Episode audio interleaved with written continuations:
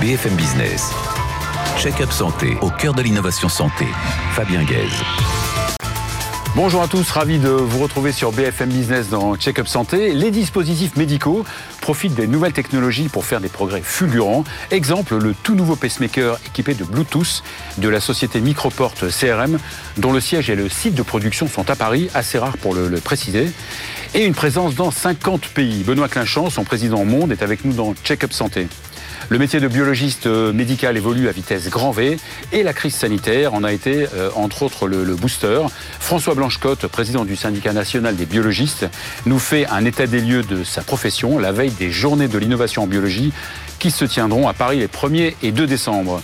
C'est la pharmacien numéro un des médias sociaux et on le comprend vu son dynamisme. Léa Vauquier sort un important livre, Les conseils pharma de Léa aux éditions Marabout. À première vue, ces conseils sont très efficaces. Check-up santé, la meilleure amie des professionnels de santé, c'est parti. Benoît Clinchamp, bonjour. Bonjour Fabien. Alors, vous êtes le président euh, monde de la société Microport euh, CRM, CRM qui veut dire euh, Cardiac Rhythm Management. Euh, c'est vrai que c'est assez rare pour une société comme la vôtre, hein, de l'importance de la vôtre, de siéger euh, et de produire à Paris. En proche banlieue, c'est pareil. Ouais, dans la région parisienne, effectivement. Euh, nous sommes implantés à Clamart, dans la région parisienne. Mhm. Euh, nous avons une implantation historique puisque nous faisons euh, de la stimulation cardiaque. Nous avons été un des pionniers à faire la stimulation cardiaque maintenant Depuis de quelques 60 dizaines d'années Ouais, plus de 60 ans. Alors que le premier pacemaker est sorti en 58. C'est ça. Donc, très peu avant la création de votre C'est entreprise. ça, exactement. Ouais. Et effectivement, nous avons la chance de pouvoir compter sur la plus grande salle blanche des medtech euh, en Europe, qui est justement à Clamart. Notre siège est en France, et je suis très fier euh, d'avoir le siège Ouais. monde de cette activité en France. Et vous êtes évidemment, et vous êtes présent dans un, paquet de pays, je le disais Oui, oui, oui. Alors nous vendons, euh, nous distribuons dans 50 pays euh, dans le monde. Alors bien évidemment dans tous les pays d'Europe, aux États-Unis, euh, au Japon, en Chine, en Australie, au Canada, mais aussi dans les pays du Moyen-Orient, de l'Amérique latine et de l'Asie du Sud-Est. Et vous produisez en France? Et nous produisons en France dans cette fabuleuse salle. Ah ouais, extraordinaire. Donc vous êtes spécialiste en, en fait des troubles du rythme cardiaque, vous fabriquez des, des pacemakers. Mhm. Nous fabriquons. Juste une, une petite euh, définition du pacemaker Alors le stimulateur cardiaque sert à ou stimulateur en français, c'est vrai. stimulateur cardiaque ou pacemaker en anglais. Mhm. Donc ça sert à stimuler euh, un cœur d'un patient dont le rythme est trop lent. Et ça va permettre de redonner un, un rythme normal. Ouais. Donc nous concevons, nous fabriquons euh, et nous vendons donc partout dans le monde Ouais. des stimulateurs cardiaques implantables ou des pacemakers et aussi des défibrillateurs cardiaques Mhm. implantables. Alors qu'est-ce qu'il Ça fait 60 ans que vous êtes sur le, sur le marché. Pas vous-même, hein, j'espère. Non, pas encore. Euh, qu'est-ce qui a changé euh, au niveau technologique, euh, au niveau des pacemakers? Alors beaucoup de choses ont changé. Avant de parler de votre nouveau bébé. Voilà, alors beaucoup de choses ont changé. D'abord, les thérapies ont beaucoup évolué. Notre capacité à délivrer des thérapies efficaces sur des rythmes bien particuliers, donc la détection de rythmes anormaux, ce qu'on appelle les arythmies, ça aussi, ça a beaucoup évolué. La taille des pacemakers, hein, quand on voit les pacemakers il y a 60 ans et quand on voit la taille des pacemakers aujourd'hui qui sont tout petits, euh, donc beaucoup plus confortable pour le patient, beaucoup plus facile à implanter pour le médecin. Là aussi, ça a beaucoup évolué. Et puis la longévité euh, aussi des appareils est beaucoup plus longue qu'avant. Ouais. Alors vo- votre dernier bébé, c'est une petite révolution? C'est vrai. Euh, c'est un stimulateur euh, cardiaque qui a la technologie Bluetooth Mhm. et qui permet donc euh, de communiquer à distance euh, Avec et qui? avec le médecin ou les équipes soignantes. Parce que maintenant, la télémédecine, ou en tout cas le télésuivi, on n'est pas encore vraiment dans la télémédecine, Mhm. mais le télésuivi de nos appareils euh, permet donc d'éviter de ramener les patients à l'hôpital. Et ça, on voit bien qu'en période de crise sanitaire, comme celle du Covid-19, c'est important de ne pas ramener tout le monde à l'hôpital. Donc de les contrôler à distance On les, on les les- surveiller on les surveille à distance. On est capable de surveiller à distance. Le médecin, le cardiologue ou les équipes soignantes sont capables de se connecter sur un cloud sécurisé euh, qui va être euh, connecté lui-même avec le pacemaker via un moniteur Ah oui. euh, dédié. Alors justement, qui dit, qui dit connecté, on, on a vu hein, tous ces les problèmes de cybersécurité. Hein. Qui dit connecté dit euh, sécurité. Absolument. Ouais. Et, et on a beaucoup travaillé sur Vous la garantissez comment cette sécurité? Alors, on la garantit par une communication encryptée. On la garantit de plusieurs manières. Un, une communication encryptée qui permet d'avoir une communication codée entre le pacemaker qui est dans euh, le corps du patient et euh, un terminal Android dédié. Et la deuxième chose, c'est que justement, ce terminal ne sert qu'à ça. C'est-à-dire qu'on n'a pas choisi de faire communiquer avec le smartphone Avec du un patient. smartphone, quel qu'il soit. On le fait communiquer avec un- ça ressemble à un smartphone, mais un terminal Android qui va être dédié à cette application, qui ne fait que ça. Et c'est donc un système fermé qui n'a pas de communication avec le monde extérieur. On peut dire qu'il est dégooglisé. Dégooglisé. C'est beau comme Alors, terme. C'est très beau. hein. vous êtes euh, membre du SNITEM, du syndicat national Absolument. de l'industrie et Absolument. des technologies euh, euh, médicales. C'est, je le disais, c'est quand même rare d'être d'être en France. Est-ce que pour ça, on a des, des avantages? De la part des, des autorités, de la part de Alors, on n'a pas, certaines institutions on n'a pas beaucoup d'avantages. On a Est-ce que quand vous même devriez être récompensé quand même? Oui, c'est vrai, on essaye, surtout Mhm. avec euh, le discours de souveraineté qui est, euh, euh, Mhm. qui est quelque chose mis en avant par le gouvernement aujourd'hui. Euh, alors, on a quand même des euh, facilitations au niveau du fameux crédit impôt recherche pour faire de la recherche Mhm. et du développement en France. Et toute notre équipe de R&D, j'ai plus- j'ai plus de 200 ingénieurs qui sont euh, à Clamart, notre centre d'expertise R&D est en France. Donc c'est vrai que là-dessus on est aidé. Néanmoins. Il y a un mais ça- quand même. Il y a un mais. oui, il y a un mais quand même, parce Mhm. que c'est vrai qu'on n'est pas beaucoup aidé par rapport euh, euh, à la compétition. La compétition est étrangère. On est le seul acteur français. Il n'y a que cinq acteurs dans le monde euh, qui sont capables de d'élaborer cette technologie Mhm. euh, avec ce niveau de fiabilité. Et, et vous, vous êtes numéro un euh, en France? Alors nous sommes numéro un, on est très fiers de ça. On est numéro un en France sur les stimulateurs cardiaques. Euh, mais Mhm. encore une fois, on vend partout euh, dans le monde, en Europe et partout dans le monde. Euh, pour vous, le futur de votre société, c'est quoi? Le futur du pacemaker, le futur de- des dispositifs médicaux? Alors, c'est toujours améliorer les thérapies et être capable de mieux traiter les patients. C'est la connectivité aussi, malgré que c'est vrai qu'il y a des risques liés à ça, mais la connectivité sécurisée, parce que maintenant tout doit être connecté. Et puis, c'est la gestion des données hétérogènes. On veut aussi être capable d'aider les hôpitaux, d'aider les médecins, d'aider les équipes soignantes à traiter des données hétérogènes. Euh, et pour ça, on Et- utilise l'IA, l'intelligence artificielle, artificielle, oui. pour pouvoir traiter ces données. Et sélectionner les vraies alertes des fausses alertes. par exemple, mais aussi essayer de prédire les maladies. Et c'est ça le rêve qui serait Mhm. absolument fantastique, essayer de prédire avant que ça arrive. Oui. Et ça, ce serait quelque chose de merveilleux. Parce que le pacemaker ne traite pas seulement euh, le, le- le rythme lent ou les pauses cardiaques, il peut traiter aussi l'insuffisance cardiaque. Il peut traiter l'insuffisance cardiaque, Mhm. euh, il peut diagnostiquer l'apnée du sommeil. Donc un pacemaker a beaucoup, beaucoup de capteurs, hein, est capable de détecter beaucoup de choses, et donc euh, peut aider à détecter euh, et à diagnostiquer euh, des maladies, Ouais. évidemment. Alors le, le- le pacemaker, euh, il n'est pas toujours compatible IRM On peut pas faire d'IRM à quelqu'un qui est porteur d'un pacemaker Alors si on pas un peut, peu l'avenir? Oui. Si, si, si, bien sûr, on peut. Et, et nos stimulateurs cardiaques sont euh, compatibles euh, avec euh, IRM. Un, un IRM. Et c'est important parce qu'effectivement, les patients qui sont implantés doivent être euh, suivis aussi pour généralement d'autres comorbidités. Il est important que ces patients puissent Mhm. euh, subir un, examen IRM alors qu'ils sont implantés. Ouais, quels sont vos rapports avec l'hôpital? Donc, euh, vous apportez aussi du service à l'hôpital? Ça aussi, Oui. c'est le futur un peu de. Bien sûr, ouais. bien sûr. Nous devons et nous mettons en œuvre un maximum de moyens pour aider d'abord les médecins à implanter plus vite euh, et essayer euh, de simplifier leurs tâches Mhm. euh, en salle d'opération. Nous essayons aussi, Comme comme je formation un petit peu, non Vous formez aussi oui, alors on forme à, à la technicité de nos produits, mais on essaye aussi de comprendre quels sont les gestes que le cardiologue, le médecin implanteur va faire pour pouvoir l'aider à faire des choses plus simples. Et on essaye aussi euh, d'aider les équipes soignantes, les hôpitaux, euh, avec des services appropriés à gérer les données patients, euh, à gérer le flux des patients, euh, à gérer euh, les dossiers des patients, euh, qui sont toujours des choses... Au- Aucun pays ne vous a de- jamais demandé de vous- délocaliser? Alors si, euh, si, si, bien sûr, ça, ça peut arriver, Mhm. euh, mais on est euh, fermement convaincu qu'il faut rester en France, dans ce, ce bassin où nous avons donc nos ingénieurs, ses compétences, ses connaissances, et on pense que c'est là qu'il faut continuer à se développer. Merci Benoît Clinchamp.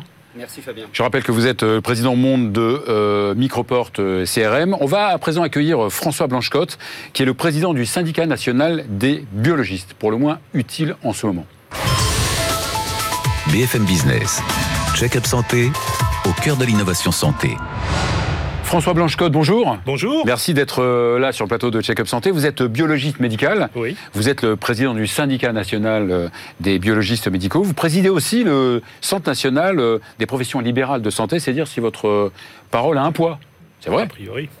Alors, juste avant de, commencer, combien de biologistes médicaux en France? En France, 10 200, à peu près 3 000 dans le système public et 7 fois plus de cardiologues. Oui, donc 10 000 et 7 200 dans le, dans le secteur libéral. Ah d'accord, donc un bon 70% dans le secteur libéral. Des, médecins, des pharmaciens Oui, on a deux tiers de, pharmaciens dans le libéral et un tiers de médecins, et c'est l'inverse à l'hôpital. Et c'est l'inverse à l'hôpital on peut dire franchement que le métier de biologiste, euh, il, a traversé quelques, euh, quelques déserts il y, a, quelques années. Hein. Il est passé par quelques euh, bouleversements. Ça n'a pas été toujours le paradis, hein, votre profession. Non, tout à fait. il y a eu un DES, il y a eu des réformes, il y a eu plein de choses. Et là, depuis 22 mois, et c'est vrai qu'on est un petit peu mis en avant avec mhm. cette crise et cette pandémie mondiale. Oui, et, surtout, le, biologiste peut maintenant la possibilité de se regrouper? Oui, tout à fait. Il peut se regrouper. Ce n'existait pas avant. Hein. Exactement. Au départ, on était individuel. On avait 4100 sites dans le dans toute la France. Et mhm. maintenant, on peut se regrouper sous forme de société d'exercice libéral. Absolument. C'est mieux?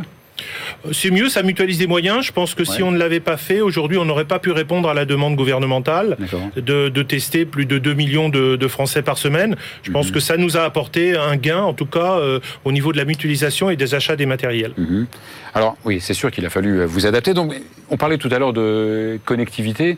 Vous êtes une des professions les plus communautaires. Vous êtes connectés entre vous, entre vous tous. Oui, tout à fait. On a réussi un pari fou, c'est-à-dire que généralement, pour connecter tous des laboratoires, ça met deux ou trois ans. Et là, près de quatre semaines ont suffi pour qu'avec le CIDEP, un système de connexion permette de relier tous les laboratoires entre eux, y compris le mhm. système public, pour avoir une image réelle en fait des tests, l'image des positifs sur l'ensemble du territoire. Donc il y a un serveur national et tous les biologistes sont euh, connectés. Tout à fait en temps réel et on donne en moins de 24 heures quasiment 98% des résultats, dont une très très grande partie, plus de 90% en moins de 12 heures.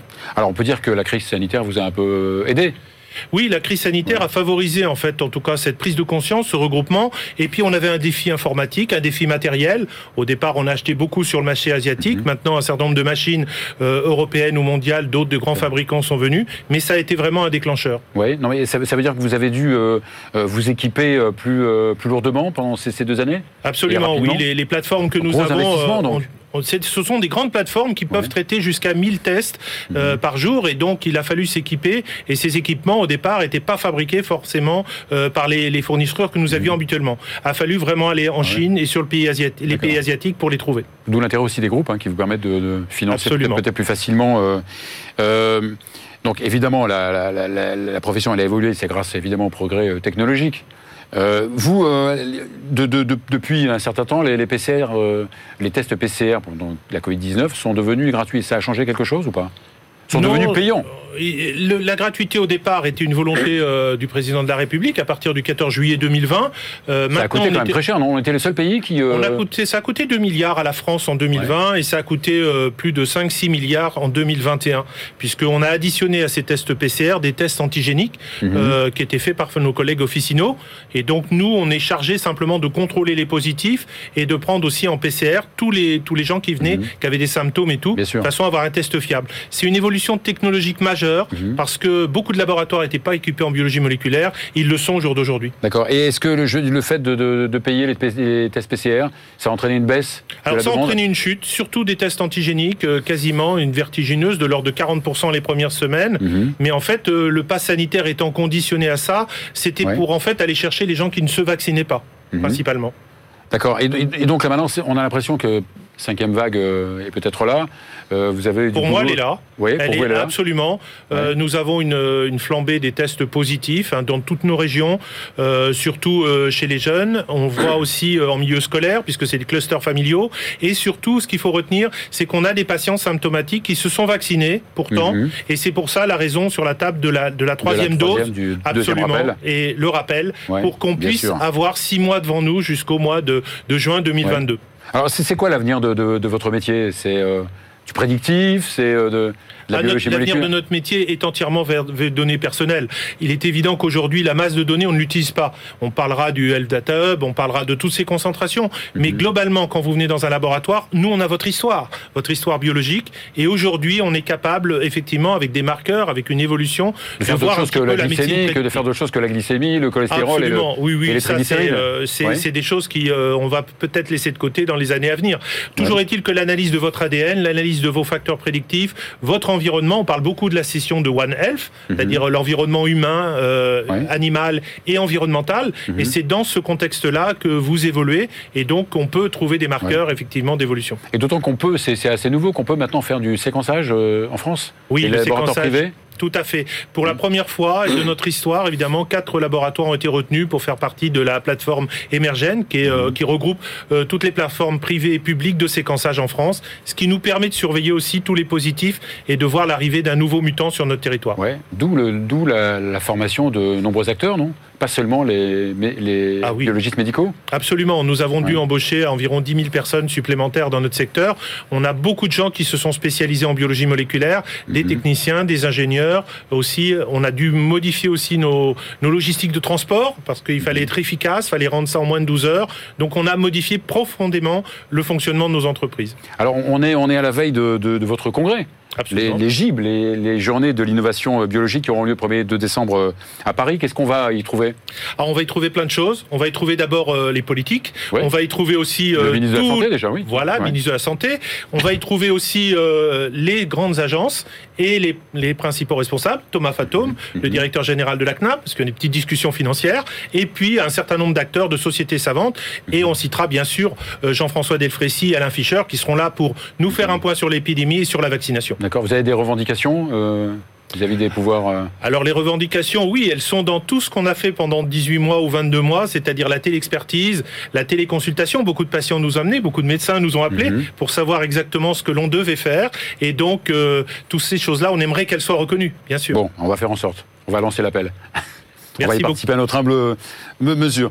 Merci beaucoup, euh, François Blanchecotte, président du syndicat national des biologistes médicaux. Merci beaucoup. On va à présent finir en beauté avec euh, Léa Vauquier, qui est pharmacien, pour la sortie de son ouvrage Les conseils pharma de Léa, que l'on va suivre, c'est sûr. BFM Business, check-up santé, au cœur de l'innovation santé. Léa Vauquier, bonjour. Bonjour. Alors, quand j'ai dit finir en beauté, on a le droit de le dire encore. Merci beaucoup. Surtout quand c'est vrai. Alors, vous êtes euh, pharmacien, on ne dit pas pharmacienne. Oui, tout à fait. Vous êtes pharmacien à Aix-en-Provence. Exactement. merci d'avoir fait le, trajet pour, pour venir ici. Un depuis euh, 8 ans à peu près, non? Oui, depuis euh, environ 8 ans. Alors mhm. aujourd'hui, je suis pharmacien remplaçant de par mes activités parallèles. Oui. On a pu euh, constater. Notamment la création de contenu qui prend quand même pas mal de temps, mais euh, je garde toujours un pied dans la pharmacie. Alors vous donnez depuis trois ans des conseils aussi utiles que sourcés surtout. C'est important sur les réseaux sociaux, en particulier Instagram, et ça cartonne. Oui, c'est vrai que le compte est en progression, on va dire. Mhm. Euh, et, je pense que oui, ça plaît. La santé naturelle intéresse de plus en plus de personnes. Et c'est ce que je prodigue sur mon compte Instagram, notamment la micronutrition. Mais vous payez de, votre personne? On vous voit, ah, évidemment, c'est normal. Vous êtes aidé, non, pour ça ou pas, non? Ah non, là, c'est euh, uniquement toute seule. Je crée mes contenus euh, seule. Incroyable. Je, réfléchis, j'essaie d'être créative. Et vous êtes donc le pharmacien numéro un des médias sociaux vous aviez combien de, followers sur Instagram? Là, j'en ai 54 300. Bon, il faudrait faire les, faire payer un jour, non? Non, non. Ah bah non c'est le but. Hein, c'est que l'information santé reste accessible pour tous et gratuite. Alors, des conseils euh, au livre, il y avait, il y avait qu'un pas? Pardon? Vous aviez des conseils que vous donnez sur Instagram au livre que vous avez, euh, euh, rédigé, il y avait, il y avait qu'un pas? Oui, en fait, vu que sur Instagram, je faisais beaucoup de visuels, d'informations visuelles, mmh. le livre, en fait, ça a été vraiment une évidence. Et quand on m'a proposé de, de, mmh. de faire ce projet, j'ai tout de suite adhéré. Et puis en plus de ça, c'est vrai que par Instagram, on est assez limité en termes de contenu. Et dans le livre, j'ai pu beaucoup plus développer les conseils. Vous y, vous y êtes mis combien de temps pour, pour l'écrire? J'ai commencé en septembre 2020. Euh, le confinement vous a aidé un peu? Ah oui, là ça tombait à pic du coup. Ça tombait bien C'est vrai. Donc c'est un, gros bouquin, hein, euh, c'est vraiment un très gros bouquin. Alors de, de quoi on parle? euh alors c'est un, c'est un grand guide familial qui va être mhm. divisé en, cinq, en six grands parties, six grands chapitres. Troubles digestifs, troubles nerveux, troubles dermato, troubles hormonaux, mhm. troubles vasculaires. Euh, et en fait, au travers de, de, ces six chapitres, je traite plus de 50 euh, pathologies, on va dire. Pathologies de, tous les jours, quoi. Oui, de tous les jours, ou des, même des troubles fonctionnels. C'est-à-dire c'est pas euh, les troubles fonctionnels. En fait, il n'y a pas de lésion au niveau des organes, Mhm. mais pour autant, il y a une plainte de la part du patient et souvent l'allopathie a ses limites euh, dans sûr. ces cas-là. Ouais. Et grâce à la, à la santé naturelle et notamment à la micronutrition, on va venir trouver la cause, expliquer tous les facteurs de risque pour. euh, Donc vous ne prenez pas la place des médecins. Attention. ah non, absolument Ouais. pas. L'allopathie et enfin la- Mhm. la micronutrition et l'allopathie sont totalement sont complémentaires. Donc, mais dans, dans votre dans votre livre, ça va. On, on part du diagnostic que vous faites parfois, en fonction des symptômes. Oui, alors en fait, de part, en fait, en micronutrition, on a beaucoup, on a une, ana- une anamnèse assez Mhm. complète avec beaucoup de questions qui permettent de mettre en évidence un potentiel, diag- on peut pas dire vraiment un diagnostic, mais après Ouais. il y a la biologie préventive qu'on peut pratiquer quand on fait de la consultation en micronutrition Mhm. pour permettre justement euh, d'affirmer un diagnostic. Ouais. Donc, donc, quand, on parle de médecine alternative, hein, euh, Oui. dans le bon sens du terme, hein, Mhm. c'est pas seulement la micronutrition, non? Non, il y a la phyto. Enfin, moi, dans la micronutrition, j'inclus aussi la phytothérapie, tout ce qui est On- on- On probiotique, sait que vous prébiotique. spécialisé, vous avez un DU de. Oui, j'ai passé le DU, j'ai pas encore eu le résultat. J'espère Ouais. que je l'ai validé, mais Ils sont obligés là. Ils, sont, ils vont voir l'émission, ils sont Ah bah, obligés de vous Euh, oui, donc il n'y a pas que la nutrition, il y a aussi euh, d'autres euh, en fait, médecines. dans la micronutrition, j'inclus la phytothérapie, tout ce qui est micronutriments, donc vitamines, Mhm. o- minéraux, oligo-éléments, mais aussi l'hygiène de vie, la nutrition à proprement Mhm. dite et la santé environnementale. Euh, parce qu'on sait que dans certains développements de maladies chroniques, eh bien l'environnement est, un- est impliqué, Euh, et donc j'essaye de donner des conseils euh, en termes d'hygiène de vie On parle aussi dans le livre. Tout à fait, Mhm. d'épigénétique, puisqu'aujourd'hui on sait qu'on n'est pas conditionné par euh, notre génétique de nos parents. par nos chromosomes. Et- voilà, exactement. Et qu'on sait que l'environnement vraiment vient impacter l'expression de nos gènes. Et aujourd'hui, on est, on est obligé de, de tenir compte de cet environnement. Ouais. Et euh, pour. qui peut justement- modifier l'expression de nos gènes. Exactement. Ouais, c'est pas si simple. On parle- hein, ouais, ouais, Oui, on le- n'est pas guidé uniquement par notre patrimoine Voilà. génétique. Dans, dans, dans le livre, je fais un petit chapitre justement sur l'épigénétique. J'essaie de Mhm. vulgariser ça Ouais. pour que ça reste compréhensible. Vous donnez aussi des conseils même euh, sportifs?